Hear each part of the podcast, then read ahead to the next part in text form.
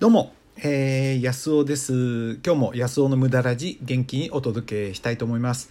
えー、この番組ではですね、人生のその無駄の大切さ、まあ、これを再認識しましょうということでねお話ししてるわけなんですよね。えー、あなただけその人とは違うねあなただけの価値、まあ、これはね無駄があるから作れるんですよね。えっと、無駄がなかったら合理的で合理的っていうと結局みんな同じみたいな感じになっちゃうわけですよね。だから合理的もねもちろんあの仕事をしたり生きていく上である程度必要ですよね。でもこの無駄がまあね人生を豊かにあなたの価値を高めていくわけですよね。だからまあねえー、再認識してほしいなという気持ちでどれだけ僕もね無駄によって助けられてるか、えー、ということですよね。今日はねその僕がやってきた無駄についてねお話ししたいと思います。はい、えー、ということでですね無駄やってきましたよね無駄ね。えちょっとね中学生ぐらいからまあ小学校の時なんかね無駄なことやってて当たり前でしょうけど中学校の頃からねお話ししましょうね。中学校の頃もうハマってた無駄っていうのはアマチュア無線ですね。アマチュア無線っていうのでちっちゃい無線機をね買ってもらってですね親にこれをアンテナ立ててですねどうやってやったら遠くまで飛ばせるか。そのねちっちゃい機械でもね群馬県とか埼玉からね群馬だとか山梨県に届くわけですよ感動ですよねもうこの体験ワクワクでね頭の中はほとんどアマチュア無線になってましたね。でそれとだんだんこっからですねあの、えー、歌とかねギターとかにはまっていくわけですよ。えー、高校時代はですね、えー、っとポール・サイモンビートルズ、まあ、ポール・サイモンですよね。ポール・サイモンのギター真似してですねやりたいっていうことでバイトして一生懸命バイトしてそしてねギターを買ってまあ散々ねもうやりましたね。はい。もうプロになるんじゃないかと思うぐらいのつもりでまあねそんなことやってたわけですよね。あとそうそうそのねアマチュア無線と同時かもしれないですけど思い出しましたけど子供の頃はね工作もうそのね椅子を作ったりだとかなんか踏み台作ったりねあと何ていうかな小屋みたいのを作ってみたりねもうそれへんてこりんなんですけどそういうものをねものを作るってことが面白かったですよね何にもならないですけどねそんなことをやってもね。そしてだんだんこのね高校時代も半分を過ぎたぐらいから今度はね英語に興味を持ってですね英語ができるとかっこいいんじゃないかなみたいなねで当時は英会話学校とかそんなのないですからねあんまりね、まあ、独学でやろうってことで、えー、英会話ってものをねせっかくなら喋れなきゃ損じゃないかってことで高校のうちに英語を喋れるようになろうっていうねまあ適当なあそんなねそんな大それたことじゃないですよ。お金をかけずに習えちゃったらかっこいいだろうなと思ってねでね英語をハマってですねまあやってきましたね。でこれがですね随分後になって考えてみるといろんなものを生み出してるんですよね。えっと英語なんつって遊びですからね別になんか資格取ろうとかそんなんじゃないですから。ところがですね、まあ、これ後で考えてみるとね今これらのことがいろんな風につながってきてですね自分の守備範囲を広げていることに気がつきますよね。例えば今でもね友達とギターのバンドをやったりするんですよ楽しいですよねその楽しみもあの頃ね夢中でやってたからギターだとか歌だとかねあんまりそれに対してアレルギーなく普通にできる自分がいるんですよね。それからその英会話をやっといたことで海外に行ってもそのアレルギーが全然ないっていうかその外国の人と英語で話すってことが別に普通だしあるいは通じないところに行ってもあのねまあなんとかなるだろうっていうねえー、英語ができるからなんとかなるだろうっていうね英語すら通じないとこ行ってもなんとかなる感がそうねつかめてるような感じがしますよね。で外国人の友達が大勢いる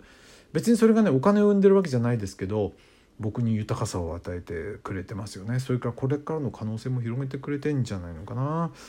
うん、それからねあのアマチュア無線やったりあとねなんかものづくりを一生懸命やったんで機械だとかねその何て言うかなハイテクなものに対してのアレルギーがないんですよね。だからあんまり怖くない。いろいろね。自分で直したりしたり蓋開けてみたりすることがね。なのであのー、新しいものにね機械物だとかそういうものにね触れることが全然この億劫でないっていうかな。うん。車なんかも自分でねある程度直しちゃったりとかするのは楽しいしね。その楽しみですよ。そのお金が節約できるかどうかよりもね。まあそんな感じがします。で大人になってからの無駄で言うと栄養学ですよね。でみんなね栄養学を学ぶのにすぐねサプリメントを売るとこにつなげる勉強したりとかねこう役立てるようにしちゃうんですけど僕の場合にはそこを離れて栄養学を独自に語れたら面白いんじゃないかなと思ってやったらそれが人気になっちゃって全国でセミナー呼ばれるようになってねあのサプリメントを扱っているその業者さんとかね、まあ、そういう仲間なんかもう僕の話の方がなんか相手に伝わるみたいなね、えー、栄養の大切さが伝わるような感覚で、えー、すごくね僕大事にされてきてねやっぱりその無駄的な視点でやってよかったなと思うんですよね。で今やってるのはね哲学なんですよ哲学。もうねあの究極ですよね哲学。哲学って何かっていうと自分とは何なのかってことを真剣に考える学問ですよね 簡単に言うとねこれをね本当にね今ねやってて本当に良かったなと思ってこのセミナーをこの間もね前回も言いましたけどオンラインであのまあね私のあの、えオンラインサロンの人たちにやったんですけどもこのことによってね社会の見え方が僕自身がねものすごく変わってきたっていうところがありますよね。もちろんこれだけやってたんじゃねあの食べらんないわけですけども普通はねでも僕はね今ご飯食べてる収入っていうのは5つぐらいあるんですけど 5, 5個ぐらい。ね。そのいろいろやってるわけですよ。セミナーだとか民泊だとかあと投資の案件だとかねいろいろやってるんですけど全部ね無駄から生まれてる。説明しきれないですけどね、まあ、最初からじゃなくて合理的なことをやりつつだんだん無駄を増やしていってって無駄ばっかりできるようになったっていう感じですかね、まあ、そんな感じですよね。なんでね、まあ、僕のやってきた無駄についてちょっとまだ忘れてる無駄がいっぱいあのねあると思うんですけどね、まあ、映画だとかね「男はつらいよ」ですよ。いっぱいあると思いますよね。うん。だけどねそう「男はつらいよ」もね。そうそう。あのね映画ね。